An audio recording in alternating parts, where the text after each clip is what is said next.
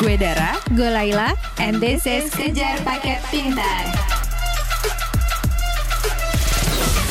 Gue Laila, Gue Dara, dan, ini Kejar Paket Pintar bekerja sama dengan Amnesty International Indonesia. Episode ini adalah sambungan dari episode sebelumnya. Jadi kalau lo baru gabung, please check out the previous episode first. Dan dalam episode ini, Kejar Paket Pintar masih akan bicara tentang salah satu mimpi buruk kami berdua.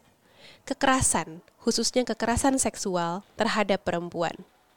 Sebagai peringatan, dalam episode ini kami akan menghadirkan beberapa kisah nyata tentang kekerasan seksual. Kisah-kisahnya bisa jadi bikin gak nyaman, jadi silahkan dilewatkan kalau dirasa akan mengganggu.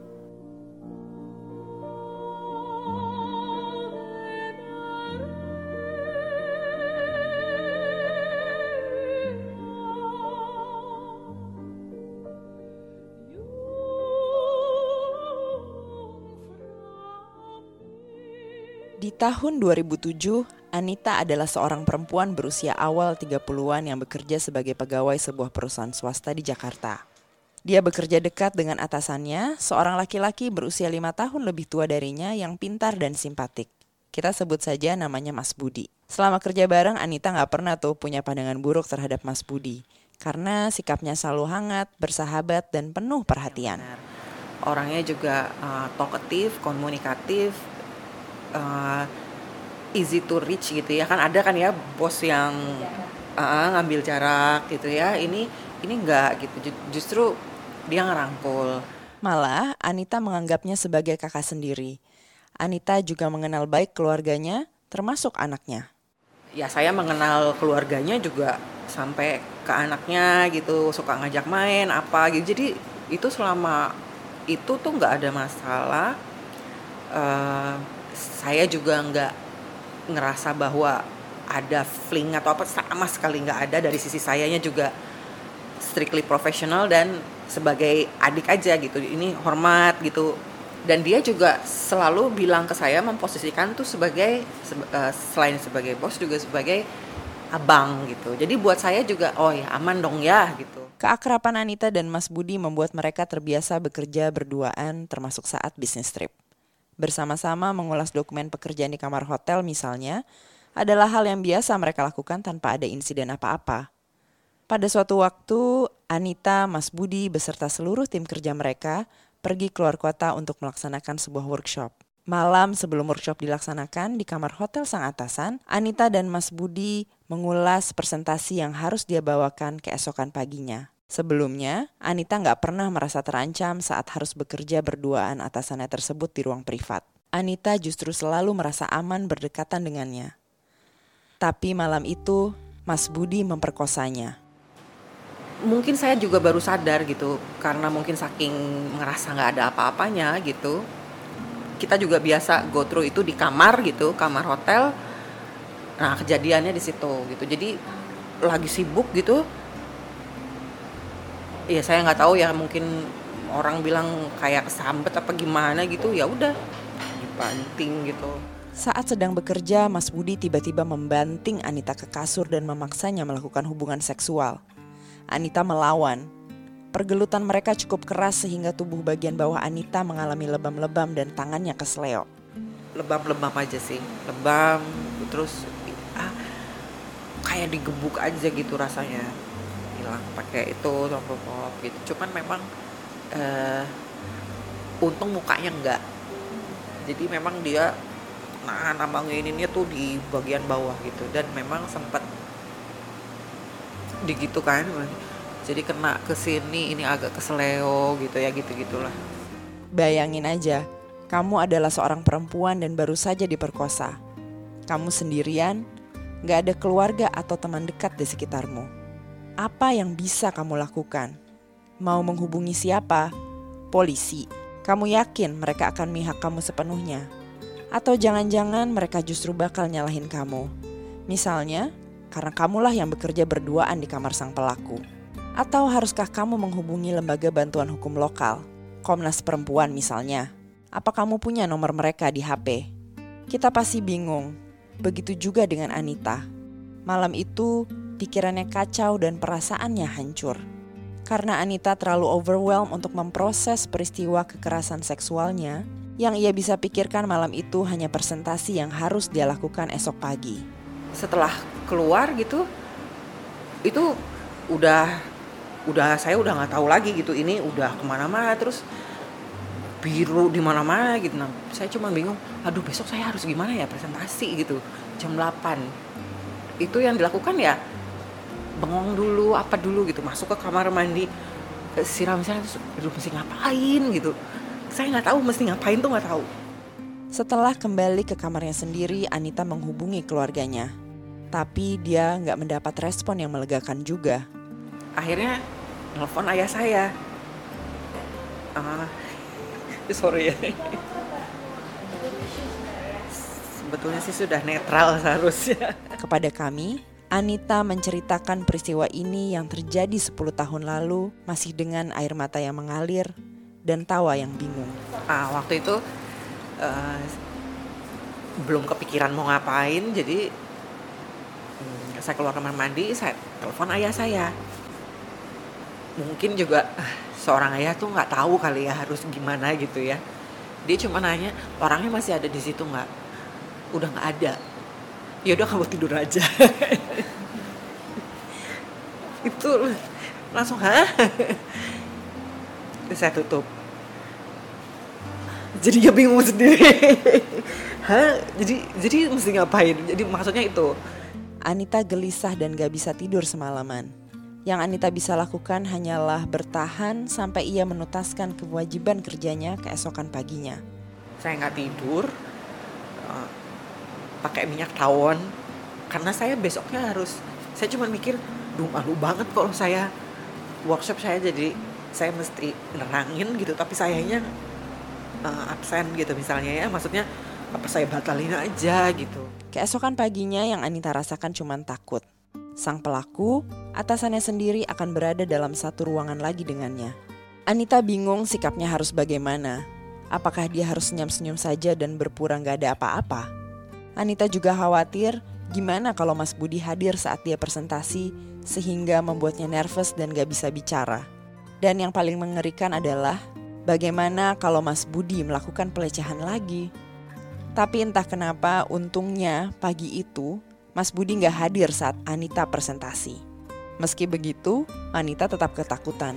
ada rekan saya satu orang cowok yang saya saya bilang tolong jangan tinggalin saya dia bingung kenapa? Pokoknya jangan tinggalin iya iya. Ah, saya mau izin pulang duluan ke Jakarta. Habis selesai ini. Emang dapat tiketnya? Mau nyari gitu. Akhirnya eh, selesai sore saya pulang sendiri eh, besoknya ngantor saya mikir pengen resign Sepulangnya ke Jakarta, Anita nggak terpikir untuk melapor ke siapa pun termasuk HRD kantornya. Ya apalagi polisi. Dia hanya pergi ke dokter untuk mengobati cederanya. Yang terpikir oleh Anita hanya berhenti kerja sambil sebisa mungkin menghindari atasannya. mau resign terus jadi eh, pikiran sendiri kan akhirnya saya nggak kuat nge- ngehindar jadi kalau misalnya saya waktu itu pokoknya ngehindar. Saya kerja di lantai berapa kadang-kadang di bawah. Kebetulan kerjaannya juga membolehkan seperti itu. Nggak perlu ketemu. Dianya juga kayaknya ya pasti ngehindar juga kali ya. Anita mencoba cerita ke seorang kolega dekatnya di kantor. Dia bahkan menunjukkan lebam-lebam di badannya sebagai bukti dan berharap mendapatkan bantuan atau minimal simpati dari temannya tersebut. Tapi tanggapan teman lelakinya ini jauh dari yang Anita harapkan. yang bikin saya shock waktu itu yang bikin saya tambah down itu adalah seperti ini. Ucapannya ya karena saya juga nganggap dia karena dia juga dekat juga dengan saya. Dia cuma bilang gini kalau lu mau tetap kerja di sini lupain. Hah? Lu kan teman gua. Iya pokoknya tapi kalau lu mau majuin ini lu mau ngaduin jangan bawa-bawa gua. Itu tambah sedih sih sebetulnya. Beberapa bulan kemudian Anita mencoba cerita ke teman kerjanya yang lain. Juga laki-laki, juga nggak bersimpati. yang satunya lagi itu lama setelah kejadian itu. Berapa bulan lah setelah kejadian itu tapi masih satu tim juga waktu itu cerita. Yang bikin saya aduh ini cowok-cowok ini itu adalah cuma dia cinta kali ya malu itu sudah sampai. Makanya itu itu bilang bercanda gue bilang. Enggak. Tidak da- dalam hati gue kok jadi kesi kok bisa bisanya gitu komentarnya yang keluar pertama kali setelah gue ceritain itu itu gitu. Harusnya nggak ada hubungan antara cinta dengan perkosaan. Gak cuma itu, Anita malah cenderung disalahkan karena dianggap terlalu dekat dengan atasannya tersebut sampai memanggilnya dengan sebutan mas. Bukannya pak. Ini yang disebut sama teman saya itu ya. Lu sih manggil-manggil dia mas. Mestinya jangan manggil mas. Hah? Jadi disalahin lagi kan? Jadi hanya cuman manggil kayak gitu juga salah sampai dia bikin kekerasan. Kan saya juga jadi bingung gitu. Tiga bulan setelah kejadian tersebut, Mas Budi resign keluar dari kantor mereka. Dia membuat acara perpisahan dan mengundang para rekan kerjanya termasuk Anita. Anita nggak bisa menghindar datang. Di acara perpisahan ini, sang atasan menghampiri Anita dan mengajaknya bicara empat mata untuk meminta maaf. dia ngaku saya nggak tahu itu mengakui apa enggak ya dia cuman bilang tempo hari saya minta maaf saya kemasukan setan katanya gitu itu kebas aja rasanya tuh. Oh shit man kemasukan setan. Saya nggak tahu perasaan saya. Waktu itu saya cuman kayak mematung aja gitu. Mematung. Dia pergi gitu. Pengen ngomong apa nggak keluar. Tapi apakah dia minta maaf dengan tulus dan sungguh-sungguh mengakui kesalahannya? Anita rasa enggak. maaf tapi ada ujungnya gitu. Udah maaf maaf aja gitu ya nggak usah dia mem- itu kan kayak pembelaan diri juga kan dia mungkin bingung gitu membelanya itu udahlah kemasukan setan aja gitu Gak lama setelah itu, Anita juga mengundurkan diri dari kantor tersebut. Meski begitu, Anita terlanjur hidup di bawah trauma. Anita jadi gampang marah, termasuk marah ke diri sendiri dan sering dia lampiaskan di jalanan saat menyetir. Anita juga jadi alergi mendatangi tempat-tempat yang ia tahu rutin didatangi Mas Budi. Anita mencoba banyak bentuk terapi, sampai akhirnya ia menemukan ketenangan dalam meditasi. Ia juga berusaha kembali mencintai diri sendiri setelah bertahun-tahun menyalahkan dirinya atas perkosaan tersebut. saya nyoba hipno hipno hipnosis hipnoterapi gitu terus cobain uh, hampir semuanya lah uh, ini akhirnya cocoknya ke meditasi Di- berusaha nerima lagi terus ya lebih mencoba untuk self love lagi apa mulai lagi ngawat diri sendiri apa uh, ngecim lagi renang lagi terus pokoknya lebih ke diri sendiri udah nggak mau mikirin yang Sayangnya dunia ini sempit hingga kadang kita dipertemukan lagi dengan orang-orang yang justru kita hindari. Dua tahun setelah peristiwa perkosaan tersebut, Anita bergabung ke dalam sebuah proyek dan ternyata mantan atasannya juga terlibat di proyek yang sama. proyeknya ternyata bareng heeh. itu dia kayak vendor heeh. itu saya bingung lagi gitu ini diterusin apa jangan ya gitu karena saya juga berpikir saya butuh gitu ya saya butuh uangnya pekerjaannya gitu mau nggak mau saya ambil Pada suatu malam, tim proyek ini pergi ke sebuah bar di daerah Segitiga Emas, Jakarta untuk merayakan sebuah keberhasilan kerja mereka. Dalam kesempatan itu, gilanya, Mas Budi lagi-lagi melakukan pelecehan seksual terhadap Anita. kejadiannya lagi itu pada saat celebrating karena kita berhasil eh, ada keberhasilan tertentu yang harus diselebrate. Eh, tapi untungnya tempatnya ramai, jadi dia tapi itu ya, lagi-lagi saya ngerasa saya yang salah gitu. Maksudnya kok kejadiannya sekali lagi sih gitu? Maksudnya di grup gitu kan di pepet padahal itu rame gitu. Anita bingung dan sempat menyalahkan dirinya sendiri karena membiarkan dirinya kembali dilecehkan setelah pernah diperkosa oleh orang yang sama. Tapi dalam situasi menekan itu, Anita melakukan sesuatu yang gak dia sangka bisa dia lakukan sebelumnya. Anita melawan. tapi waktu itu benar-benar saya sampai ini orang maunya apa sih? Terus saya sampai ngomong di situ saya ada keberanian akhirnya bisa ngomong saya laporin polisi. Waktu itu saya juga nggak tahu dapat dapat keberanian itu dari mana gitu. Tapi mungkin karena rame juga laporin ke polisi. Dia tapi Anita nggak pernah melapor ke polisi. Bagi korban kekerasan seksual melapor ke polisi adalah hal yang sulit laporan mereka sering kali nggak diproses karena dianggap kurang bukti dan korban sering kali disalahkan baik oleh polisi maupun oleh lingkungan sekitarnya. Riset Yayasan Lentera dengan Magdalene menunjukkan pada tahun 2016 93% korban yang mengalami kekerasan seksual nggak melaporkan kekerasan yang dialaminya. Dan dari 7% yang melapor itu, hanya sekitar 3% yang proses hukumnya berjalan baik. Maka sampai sekarang, pelaku perkosaan Anita bisa hidup tenang dengan anak istrinya, dengan karir yang terus naik tanpa harus bertanggung jawab atas kekerasan seksual yang pernah dia lakukan. Sementara sampai sekarang, Anita masih menangis tiap menceritakan kembali apa yang dia alami lebih dari 10 tahun yang lalu.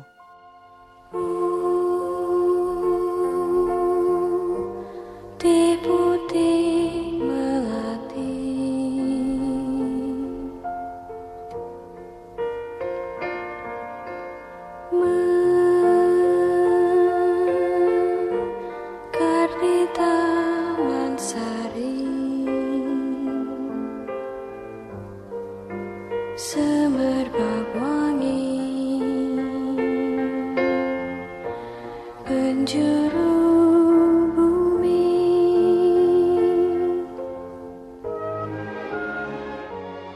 Ibu Azriana, untuk merevisi hukum kekerasan seksual diperlukan pembongkaran cara pandang atau kalau kata Jokowi, revolusi mental, baik dari legislatif, aparatur penegak hukum maupun masyarakat. Berikut adalah salah satu contoh hukum kekerasan seksual yang rasanya aneh dan gak adil. Pada tahu nggak sih, kalau hukuman untuk pelaku perkosaan kepada perempuan dewasa itu jauh lebih ringan daripada hukuman untuk pelaku perkosaan kepada anak perempuan. Kenapa? Karena ada anggapan, ah kalau perempuan dewasa kan harusnya bisa membela diri. Dia kan udah besar, harusnya bisa ini, bisa itu. Contoh lainnya, kalau seorang perempuan dewasa mengalami perkosaan bukan untuk yang pertama kalinya, maka hukuman untuk pelakunya lebih ringan daripada kalau sang korban baru sekali diperkosa. Menurut lo ini adil nggak? Sekali lagi, inilah kenapa diperlukan pembongkaran cara pandang besar-besaran untuk mengubah hukum kekerasan seksual. Nah ini karena minim sekali pengetahuan aparatur hukum kita tentang kekerasan seksual jadi ini kapasitas mereka, pengetahuan mereka tentang kekerasan seksual harus dibangun dulu. Nah sekarang e, di satu sisi dia harus dibangun, di sisi lain mereka kan kadang-kadang menganggap mereka paling tahu. Senada dengan Bu Azriana, Ikna merasa aparat penegak hukum biasanya menghadapi kasus-kasus kekerasan seksual tanpa empati atau pemahaman gender. Semua berdasarkan textbook aja, asumsiku sih memang begitu gitu karena memang uh, mereka tidak diajarkan untuk melihat misalnya dari perspektif korban gitu atau misalnya mereka nggak tahu bahwa oh bahkan ya aku berani taruhan dia coba aja tanya sama uh, sama polisi gitu misalnya kayak uh, kalau misalnya kayak tadi soal kasus perkosaan gitu. Misalnya menurut bapak kalau misalnya orang nggak menikmati uh, hubungan seksual mungkin nggak keluar cairan vagina gitu? Kayak mereka pasti juga nggak tahu gitu loh.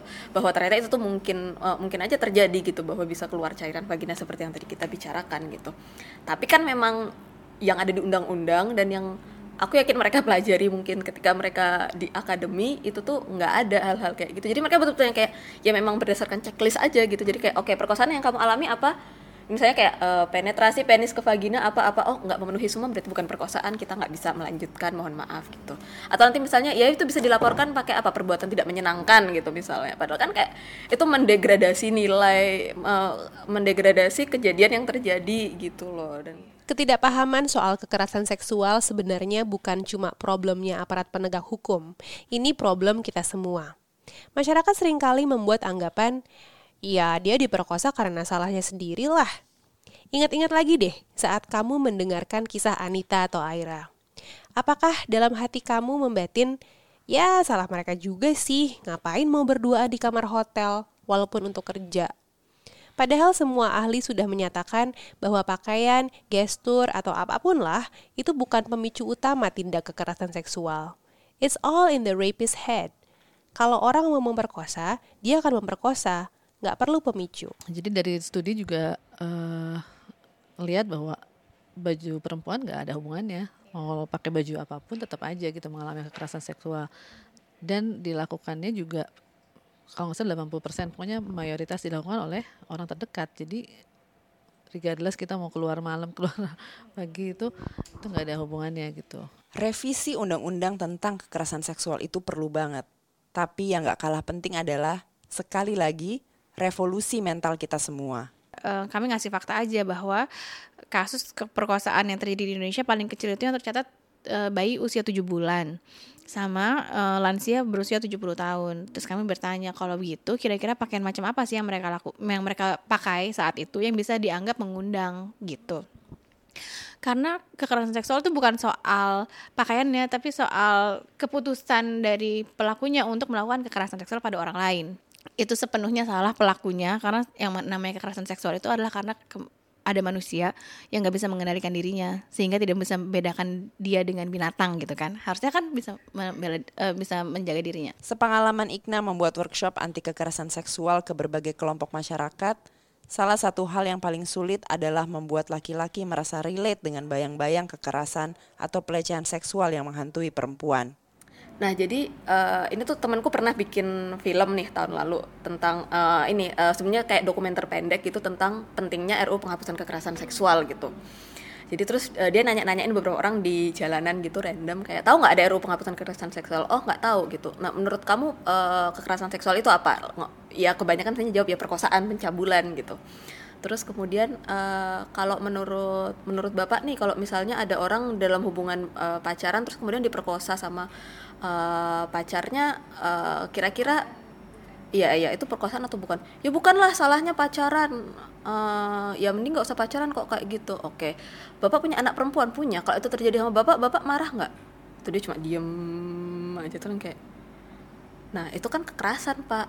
Oh iya juga ya. Yang kayak gitu gitu maksudnya kayak kadang-kadang tuh orang harus dihadapkan sama realitanya buat tahu bahwa itu tuh terjadi gitu. Dan kayak sering kali itu ketika mungkin itu terjadi sama orang yang jauh dari dia dia nggak bisa paham. Tapi kayak ketika mereka mencoba mengimajinasikan itu terjadi pada dirinya atau orang di sekitarnya baru mereka tuh bisa uh, relate lah gitu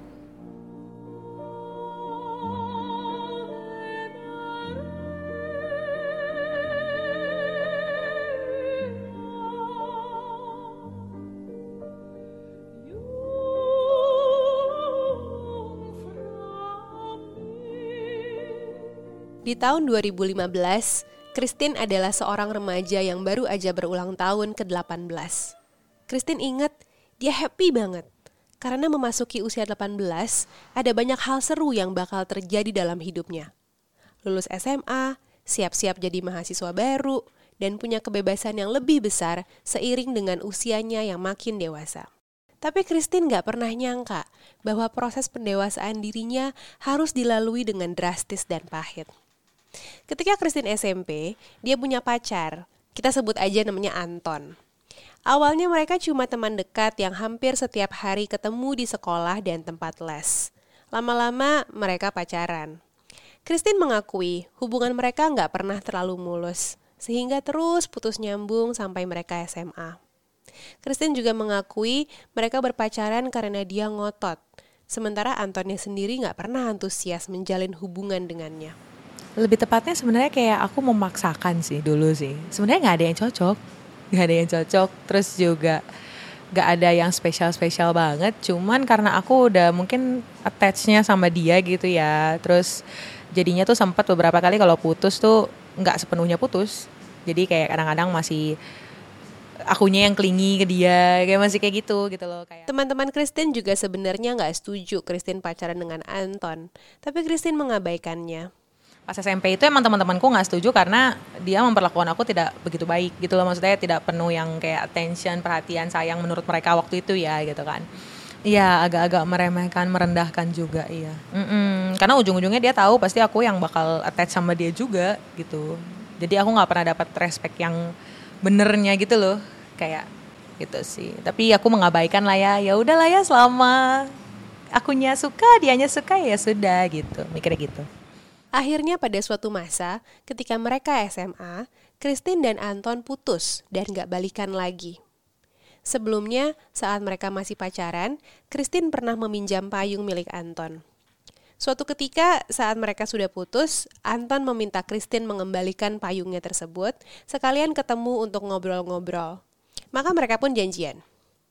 Maka pada suatu hari di bulan Desember 2014, Christine menemui Anton. Mereka bareng-bareng naik mobil Anton dan pergi ke sebuah tempat makan fast food. Saat Anton memesan makanan lewat drive-thru, Christine pergi ke toilet. Ketika dia kembali ke mobil, makanannya sudah tersedia. Lalu mereka makan siang sambil ngobrol-ngobrol di dalam mobil Anton di parkiran restoran fast food tersebut. Setelahnya, Anton mengantar Christine pulang.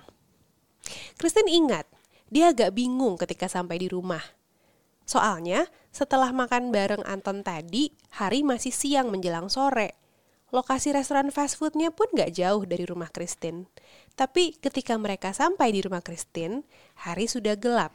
Uh, siang menjelang sore gitu tapi tuh sebenarnya tuh dari tempat fast food itu ke rumahku tuh nggak terlalu jauh macet sih emang sih itu berpotensi macet cuman maksudnya sama sama-sama gading gitu dan tapi nyampe depan gang rumah itu tuh malam gitu. Dan aku tuh nggak ada sadar sama sekalinya itu selama itu. Kayak aku ngantuk aja gitu. Terus akhirnya tidur juga gitu kan. Christine memang nggak memperhatikan perjalanan pulang mereka karena dia tertidur sepanjang jalan. Jadi Christine nggak terlalu mempermasalahkan keanehan tersebut. Setelah itu Christine berpisah dengan Anton dan nggak pernah berkomunikasi lagi dengannya. Tiga bulan kemudian, Christine menjalani ujian nasional SMA. Dan selama tiga bulan menjelang ujian itu, Christine nggak pernah menstruasi.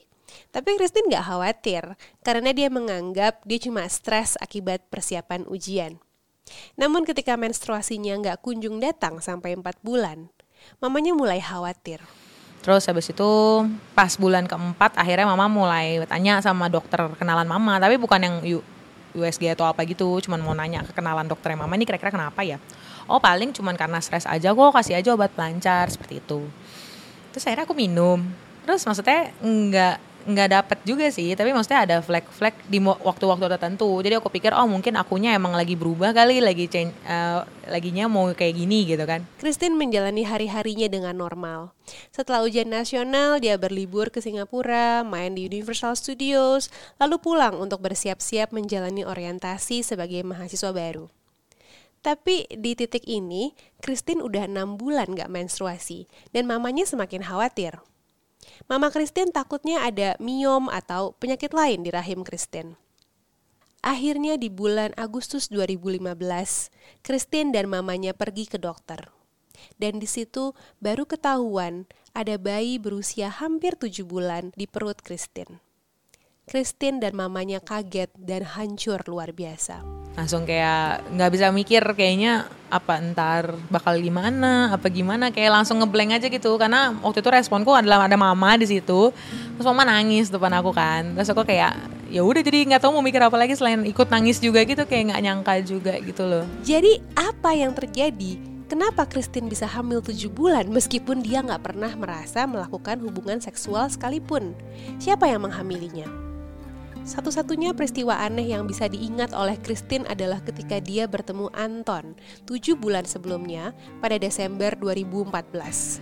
Baru baru keinget peristiwa ini setelah pas hari kan aku bulan Agustus ya akhirnya baru ketahuan kan ya. Terus pas hari beberapa hari setelah aku ketahuan terus disuruh tanya lagi ditanya lagi sama mama. Jadi kayak kenapa? Nih siapa? Coba diinget-inget lagi bulan Desember ada kejadian aneh apa.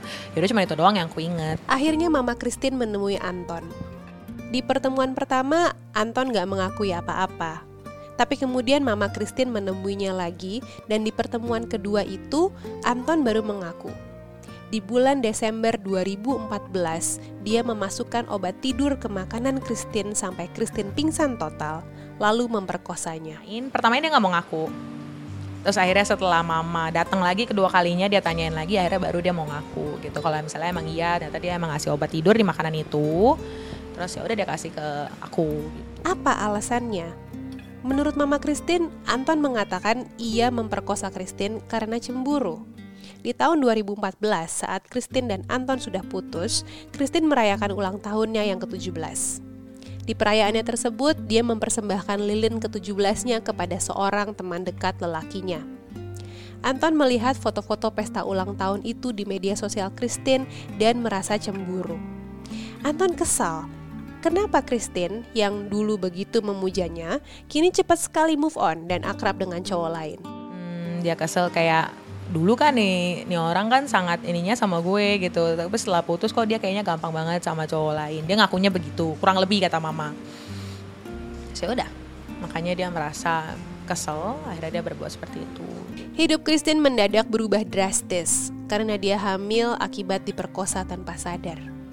Menggugurkan kandungan udah nggak bisa jadi pilihan karena saat dia baru tahu dia hamil, usia kandungannya sudah terlalu besar. Udah besar gitu dan maksudnya udah ada jantungnya, udah ada detak jantung sama aja kayak ngebunuh anak kecil gitu kan. Kita sekeluarga mikirnya kayak gitu. Uniknya kehamilan Christine nggak terlalu kelihatan, bahkan sampai usia kandungan 7 bulan. Tapi kehamilan Christine betul nyata, meskipun dia sendiri nggak menyadarinya. Tapi emang uh, pas aku setelah mikir-mikir lagi emang sempet setelah tahu ya, setelah tahu aku mikir sih.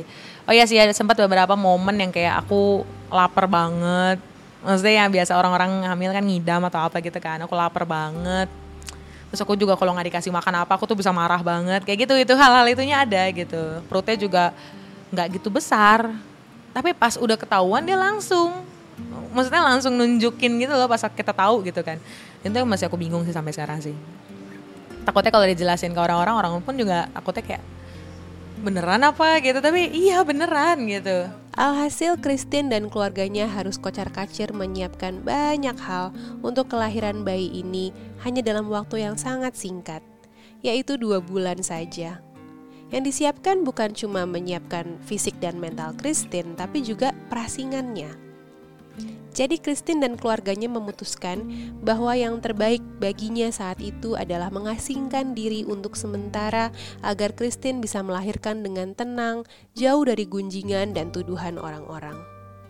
Maka Christine dan keluarganya pun pindah rumah, lalu dia cuti kuliah, meninggalkan komunitas gerejanya, dan menjauh total dari teman-temannya untuk sementara. Mm-mm. Dan itu sambil aku ngurusin ke kuliahku buat minta izin aku cuti setengah setengah semester. Terus juga aku minta izin gak ikut matrikulasi, orientasi itu semua aku nggak ikut gitu kan. Aku juga harus pergi, pergi dari, uh, aku kan aktif di gereja ya. Terus habis itu harus pergi juga dari komunitas gereja. Terus pergi juga dari teman-teman tanpa harus menjelaskan apa-apa gitu kan. Selama setahun, Christine betul-betul mengasingkan diri. Dia cuma berdiam diri di rumah, ditemani oleh mamanya, sambil mengamati kehidupan teman-temannya yang berjalan normal lewat media sosial. Selama setahun, setahunan itu aku nggak ceritain ke siapa-siapa. Jadi benar-benar di rumah sama mama doang nangis-nangis setiap malam kayak gitu aja. Marah sih enggak sih, tapi lebih ke arah apa ya hancur kayaknya lebih ke arah nggak bisa mikir apa-apa lagi kayak selain sedih nangis setiap harinya gitu loh. Sekarang sih kalau cerita sih mungkin kayak kayaknya biasa aja ya tapi kalau ingat-ingat dulu aku lebih ke arah cerita sama mama sih gitu. Cerita sama mama tiap malam jadi kita ada rutinitas gitu setiap malam. Jadi kita uh, tidur sebelah sebelahan gitu kan terus sambil mama tuh ngusap-ngusapin perut aku dulu sambil ngusap-ngusapin tuh sambil doain terus sambil nyanyi lagu rohani aja. Gimana dengan Anton? Saat Mama Christine menemuinya, konon Anton kaget dan ketakutan, meski nggak terlihat menyesal. Nah, cerita Mama dia sangat shock sih. Maksudnya bukan shock tapi kayak ketakutan, ketakutan banget. Maksudnya kita umurnya sama waktu itu kita sama-sama belum 18 tahun malah kejadian itu kan, belum 18 tahun. Sangat shock, sangat takut. Terus dia tuh kayak bener-bener takut tapi nggak yang begitu menyesal. Akhirnya Mama Christine menemui orang tua Anton. Orang tua Anton shock dan meminta maaf sebesar-besarnya. Mereka pun berjanji untuk mensupport hidup baik Christine dengan tunjangan uang setiap bulan. Katanya mereka juga memberikan sanksi kepada Anton, meski Christine nggak pernah tahu persis seperti apa sanksinya. Christine memang sama sekali nggak mau tahu kabar Anton, apalagi berkomunikasi dengannya. Christine juga nggak pernah mau tahu persisnya apa yang terjadi di suatu sore pada bulan Desember 2014 tersebut, karena dia takut terlalu muak mendengarnya. Dan meskipun keluarganya amat sangat marah pada Anton, mereka nggak pernah melaporkan Anton ke polisi atas permintaan Christine. Christine khawatir, proses pelaporan hukum malah akan membuat dirinya makin tertekan, juga makin digunjingkan. Hmm, agreement gitu. Tapi nggak pernah niat ngelapor ke polisi karena akunya nggak mau. Akunya nggak mau. Aku merasa kayak itu akan menjadi suatu beban aja gitu. Aku takut gitu, terlalu takut gitu. Aku ngerasa itu bakal jadi sangat stres. Terus juga orang-orang akan jadi tahu otomatis kalau misalnya seorang aku udah punya anak gitu kan dan maksudnya aku belum siap gitu loh waktu itu kayak eh gak, gak, gak siap gitu gak siap terus akhirnya mama bilang ya udah mama bawanya ke pengacara tem, pengacara mama aja ya maksudnya ke teman mama gitu kan Akhirnya didampingi seorang pengacara, Anton dan orang tuanya hanya menandatangani sebuah perjanjian di atas materai untuk selalu bertanggung jawab memenuhi kebutuhan anak Christine setiap bulan. Meski begitu, Anton nggak pernah terjerat hukum kekerasan seksual. Dia juga nggak terkena sanksi sosial oleh lingkungannya. Sementara Christine harus hamil, melahirkan, mengasingkan diri, menunda kuliah, membatasi kehidupan sosial, dan sekarang harus menyelesaikan skripsi sambil bekerja penuh waktu dan merawat anaknya, kehidupan Anton tampaknya ya baik-baik aja. ya sempat marah Eh, apalagi setelah si anak lahir terus juga aku kan habis itu kuliah nyusul kayak biasa kan. Tapi ya iya nggak bohong sih emang jadi ada yang berbeda. Aku nggak bisa ikut organisasi apa apa terus aku juga harus langsung pulang habis kuliah. Kalau mana teman-teman yang lain hang, hangout gitu kan. Dan itu aku sempat ngerasa kesel sama si cowoknya ini. Pas aku iseng-iseng stalking dia dari akun yang lain gitu kan.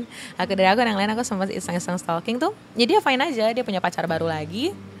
Terus dia kuliah juga seperti biasa. Mm-mm. Saat wawancara ini berlangsung, Christine sedang sibuk menyelesaikan skripsinya sambil bekerja di sebuah bank swasta untuk menunjang biaya hidup anaknya. Bahkan saat menemui kami di malam hari seusai jam kerja ini, Christine hadir masih dengan seragam kantornya. Meski begitu, perempuan berusia 21 tahun ini tetap ceria dan gak menunjukkan raut lelah di wajahnya. Pas juga si anakku ini juga butuh biaya juga kan yang lumayan besar buat ke preschoolnya itu gitu dan aku kan juga nempatin dia di daycare jadi dia yang dititipin seharian sama sekolah juga gitu ya udah deh nggak apa-apa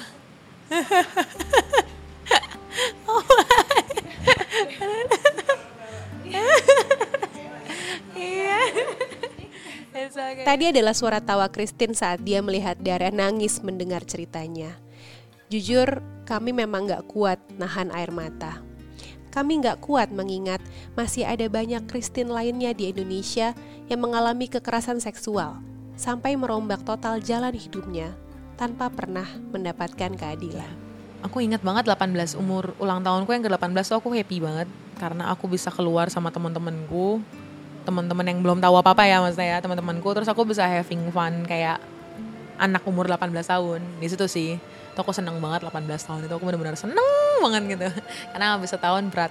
Ah, aku jadi mau nangis juga. Iya, iya.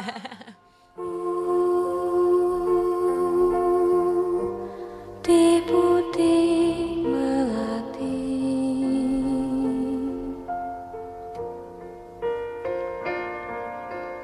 mekar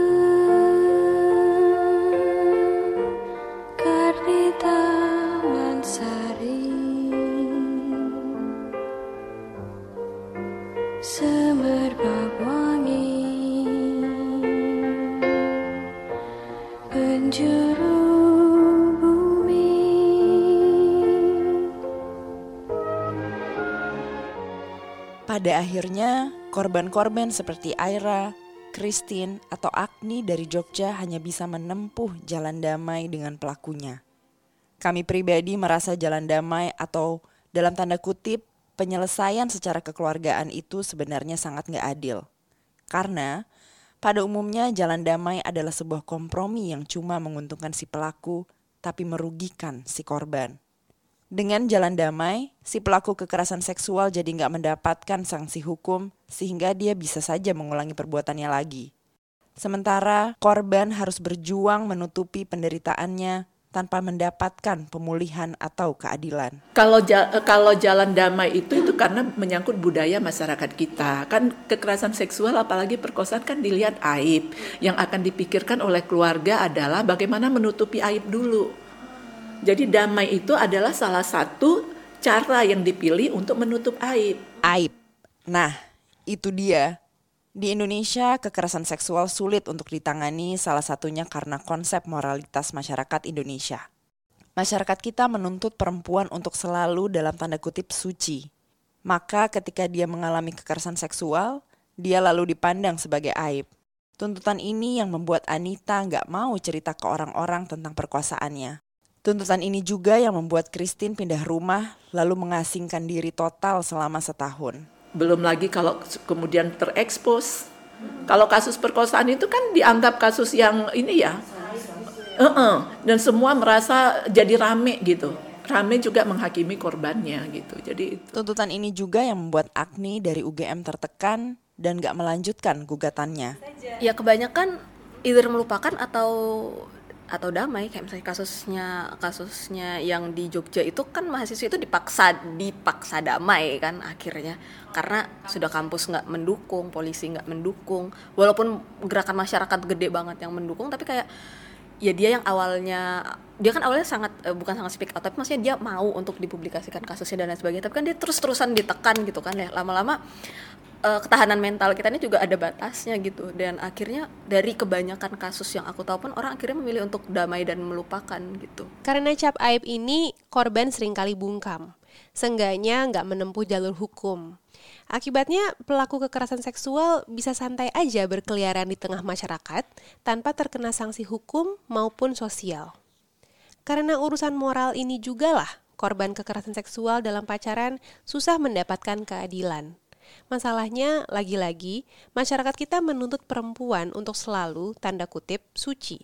ketika terjadi katakanlah misalnya eh, terjadi eh, perkosaan dalam pacaran itu dari luar kan kelihatannya suka sama suka nah boleh saja kemudian keduanya mendapat sanksi bisa saja misalnya gitu tapi sanksi akan lebih berat dialami itu oleh perempuan bukan saja karena yang terjadi sesungguhnya adalah perkosaan dan si perempuannya sangat tahu itu tapi juga masyarakatnya sendiri kan memberi sanksi sosial yang berbeda terhadap dia dan yang laki-laki. Dia mendapatkan kekerasan dari negara yang membiarkan perkosaan itu tidak pernah bisa dijangkau oleh hukum.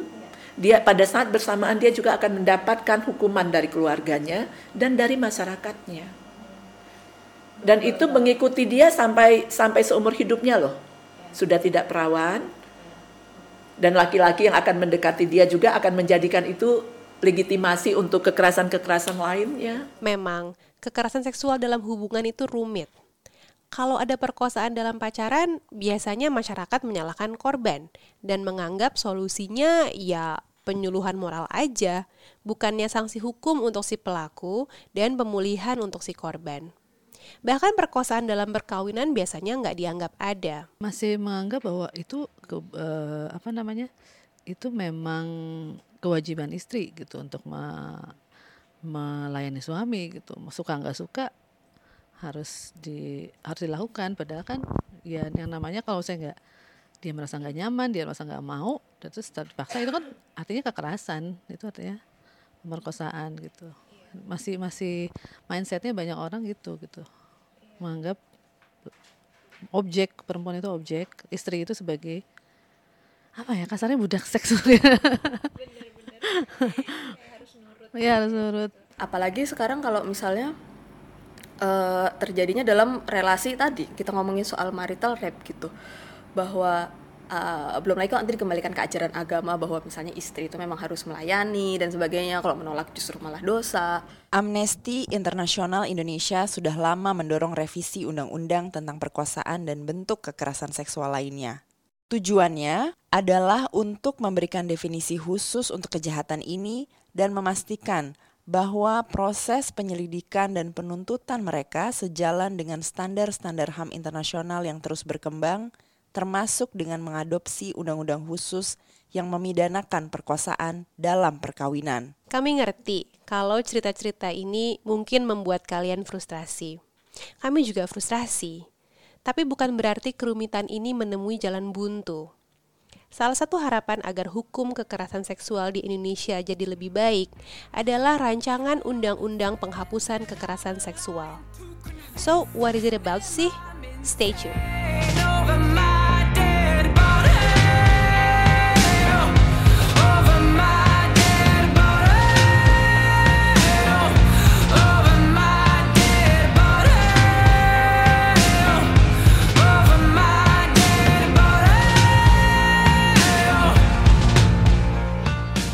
Hampir setiap hari, media memuat berita tentang pelecehan atau perkosaan, khususnya kepada perempuan. Kasusnya ada di berbagai spektrum, mulai pelecehan di tempat publik sampai perkosaan brutal yang berujung pada pembunuhan. Malah kasus-kasus begitu seperti sudah jadi makanan sehari-hari. Capek rasanya mengutuki, marah dan sedih terhadap cerita-cerita kekerasan seksual. Apa dong jalan keluarnya agar semua itu terhenti? Salah satu jawabannya adalah rancangan undang-undang penghapusan kekerasan seksual. RUU PKS lahir karena insiden kekerasan seksual di Indonesia terus meningkat, baik kepada laki-laki, perempuan, orang dewasa, maupun anak-anak. Sementara pengaduan-pengaduannya nggak tertangani dengan baik, karena Indonesia nggak punya payung hukum yang bisa memahami dan punya substansi yang tepat terkait kekerasan seksual. Soalnya situasi kekerasan seksual di uh, Indonesia ini udah genting banget gitu, udah udah sangat mengkhawatirkan. Uh, data dari Komnas Perempuan kan satu dari tiga perempuan pernah mengalami kekerasan seksual atau tiap dua jam tiga perempuan mengalami some sort of kekerasan termasuk kekerasan perempuan. Kita juga pernah me, uh, mengadakan survei juga bersama Lentera Sintas dan Change.org tahun berapa itu ya 2016 kalau nggak salah uh, dan datanya juga itu me, mengkonfirmasi data Komnas Perempuan gitu satu di antara tiga perempuan pernah mengalami kekerasan seksual. Jadi pentingnya undang-undang ini untuk lebih me, memberikan perlindungan sih pada korban atau para penyintas uh, karena undang-undang yang ada ini pada intinya belum belum memadai dan masih sangat terbatas gitu. Kalau uh, apa ya kenapa RUU PKS ini dianggap penting karena kita uh, punya uh, sistem hukum kita sangat terbatas mengenali kekerasan seksual. Karena dia terbatas mengenali kekerasan seksualnya dia tidak mampu menghentikan impunitas untuk pelaku-pelaku kekerasan seksual. Dan juga dia tidak mampu memastikan pemulihan untuk korban. Itu bisa berjalan sebagaimana harusnya gitu. Memang, kita sudah punya beberapa undang-undang yang mengatur kekerasan seksual. Misalnya Undang-Undang Kekerasan dalam Rumah Tangga atau Undang-Undang Perlindungan Anak. Tapi undang-undang khusus tersebut nggak memadai untuk kekerasan seksual secara menyeluruh. Oke, jadi RUU PKS ini kan sebenarnya undang-undang yang leg spesialis gitu ya. Artinya dia memang secara khusus mengatur betul-betul tentang kekerasan seksual yang mana kalau di undang-undang yang ada saat ini tuh belum ada gitu ya. Walaupun kayak banyak banget sih yang bilang kayak kan sudah ada UU PKDRT, sudah ada UU ke apa perlindungan anak, ada KUHP tapi itu semua kalau kita mau ngelihat lebih dekat itu sebenarnya nggak betul-betul ngebahas tentang kekerasan seksual gitu misalnya kayak kalau untuk uh, undang-undang KDRT aja contohnya gitu ya memang di situ ada salah satu pasal yang membahas tentang um, kekerasan seksual tapi pun itu misalnya kayak untuk uh, menghukum either eh, laki-laki yang misalnya melakukan kekerasan sek, melakukan apa hubungan uh, seksual dengan perempuan yang bukan uh, istrinya gitu.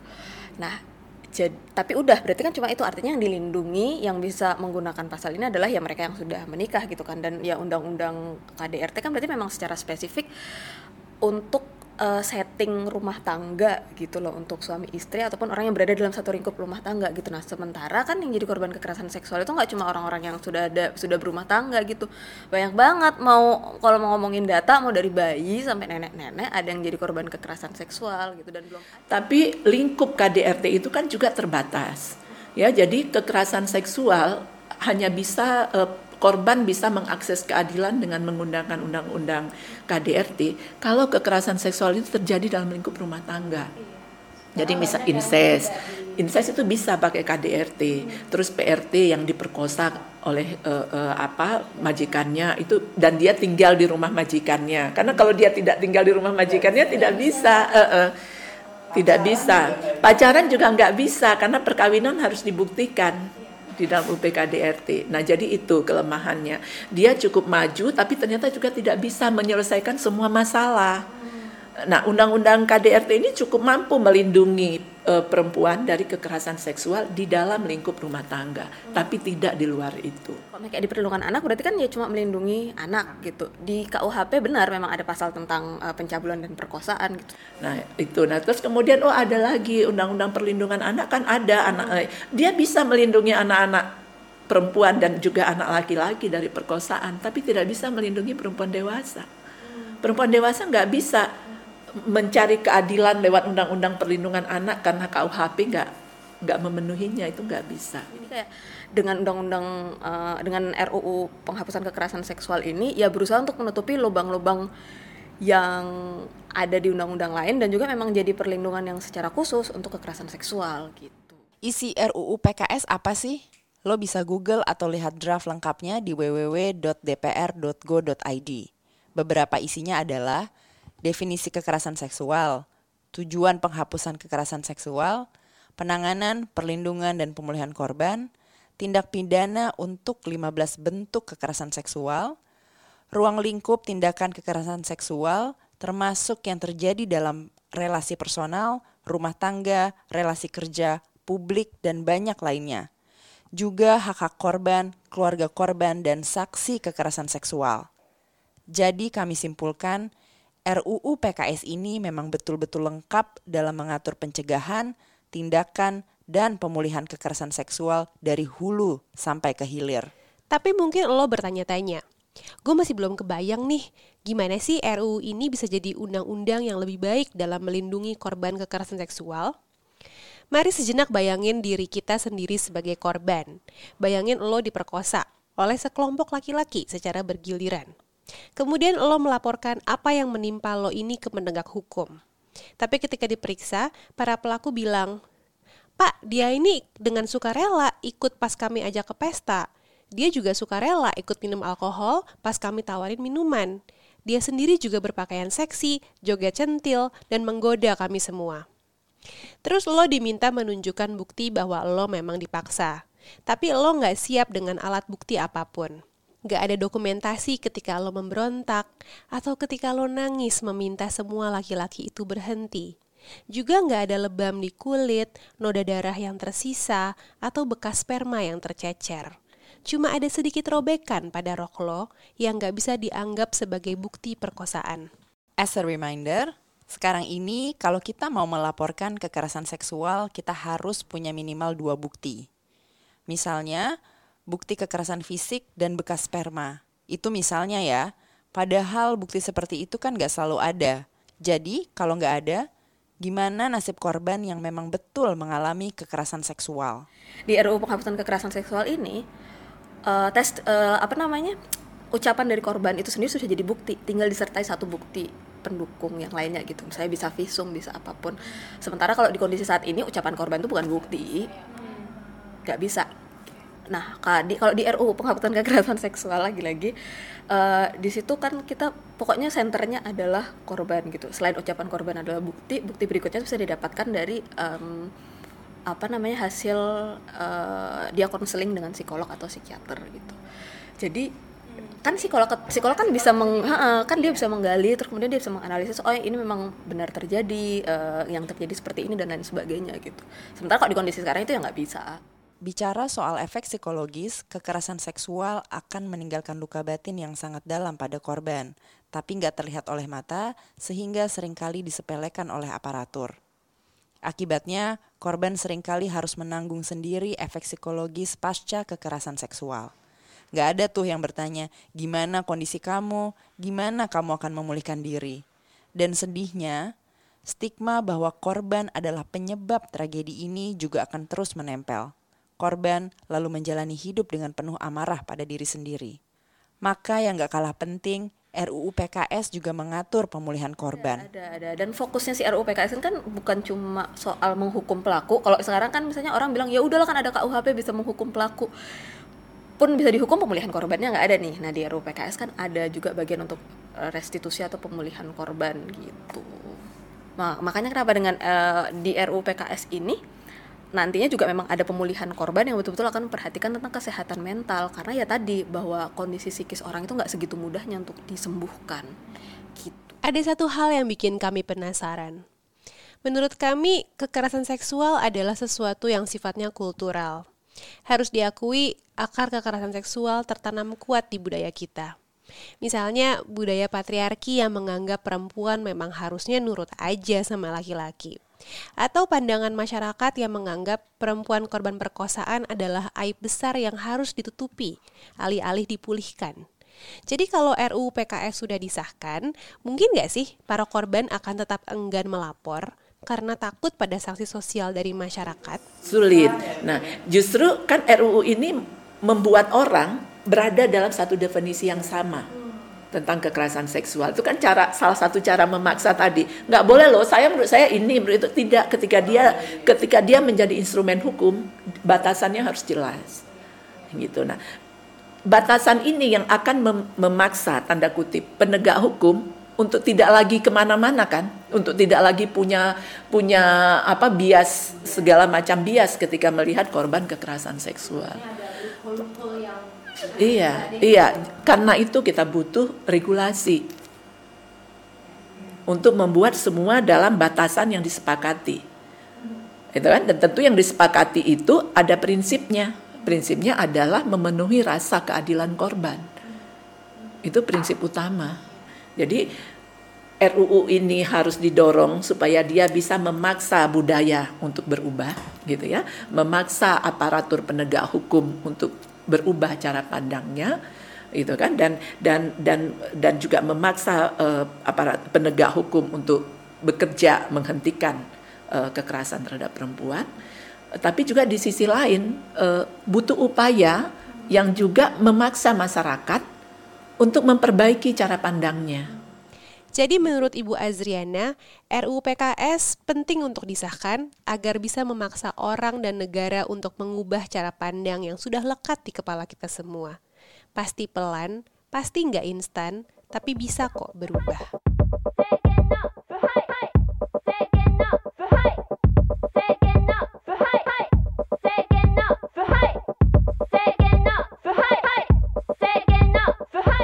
Tapi betapapun pentingnya RUU PKS, percuma kalau nggak disahkan.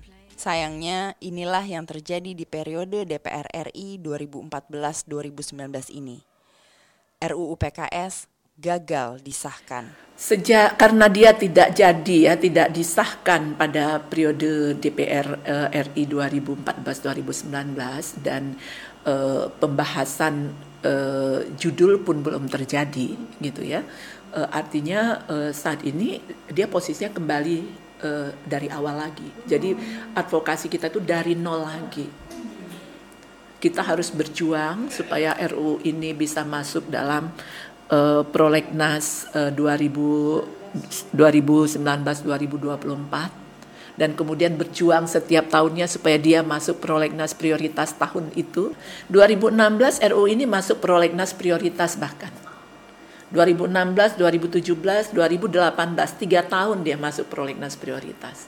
Tapi memang kinerja DPR RI buruk sekali. Sebenarnya kalau di Dewan ini tuh nggak jadi salah satu prioritas mereka sih. Kayak ya walaupun 2018 ini kan masuk uh, prolegnas kan, prolegnas prioritas gitu. Tapi kayak mereka tuh bertahun-tahun yang dibahas itu cuma judul aja astaga sampai kita tuh capek mereka tuh maunya penghapusan kejahatan seksual. Kita maunya kekerasan seksual karena kekerasan sama kejahatan ini beda gitu loh konteksnya gitu.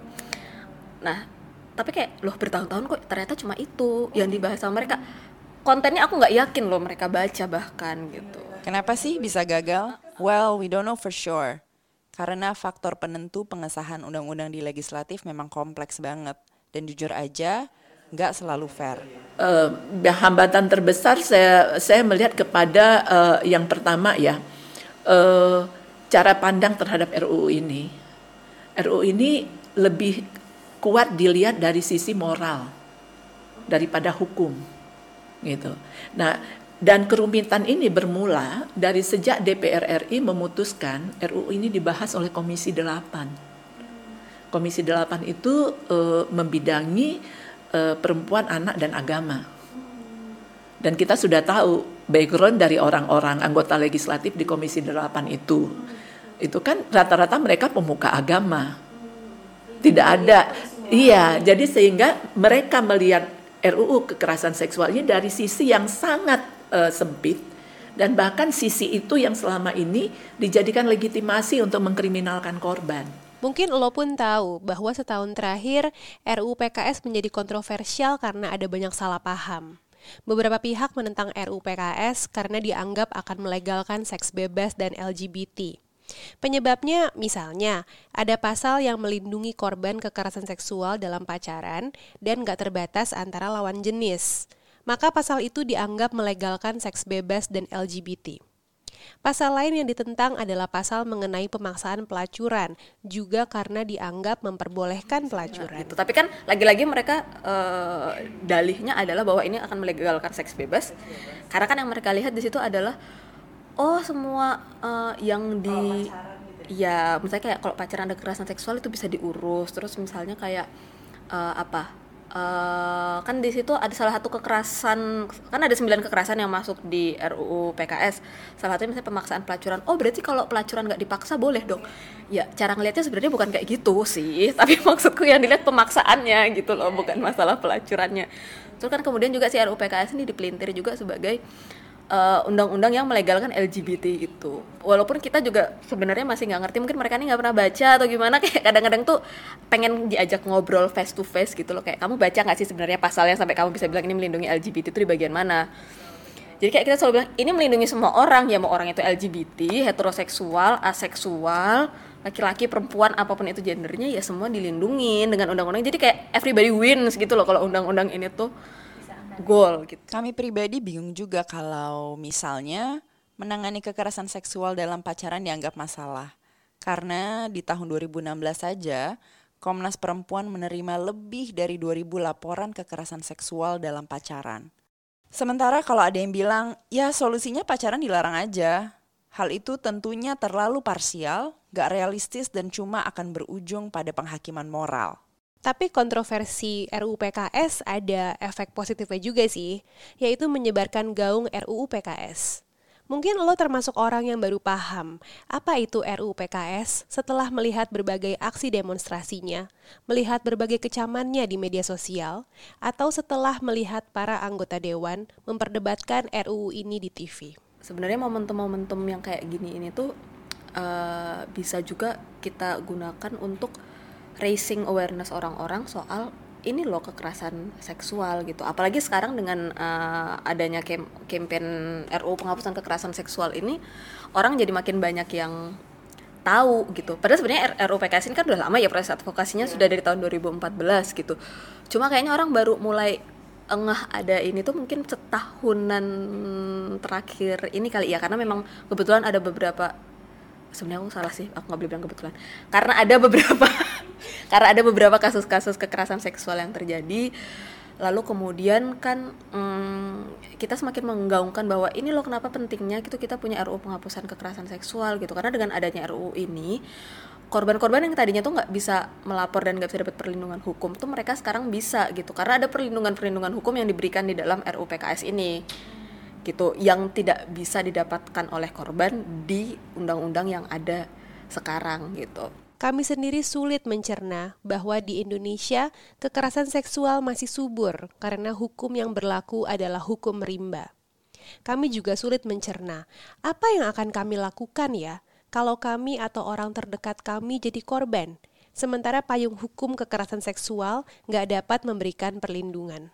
Ada sedikit kutipan lirik lagu Lady Gaga yang menyuarakan suara para korban kekerasan seksual di kampus-kampus di Amerika yang mungkin bisa kita renungkan bersama.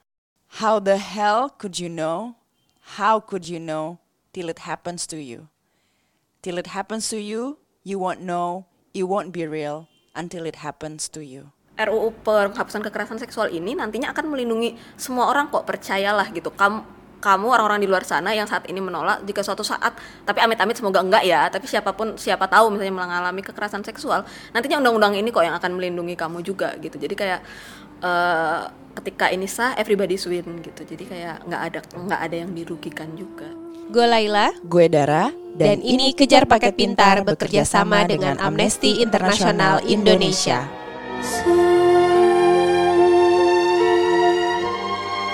Sering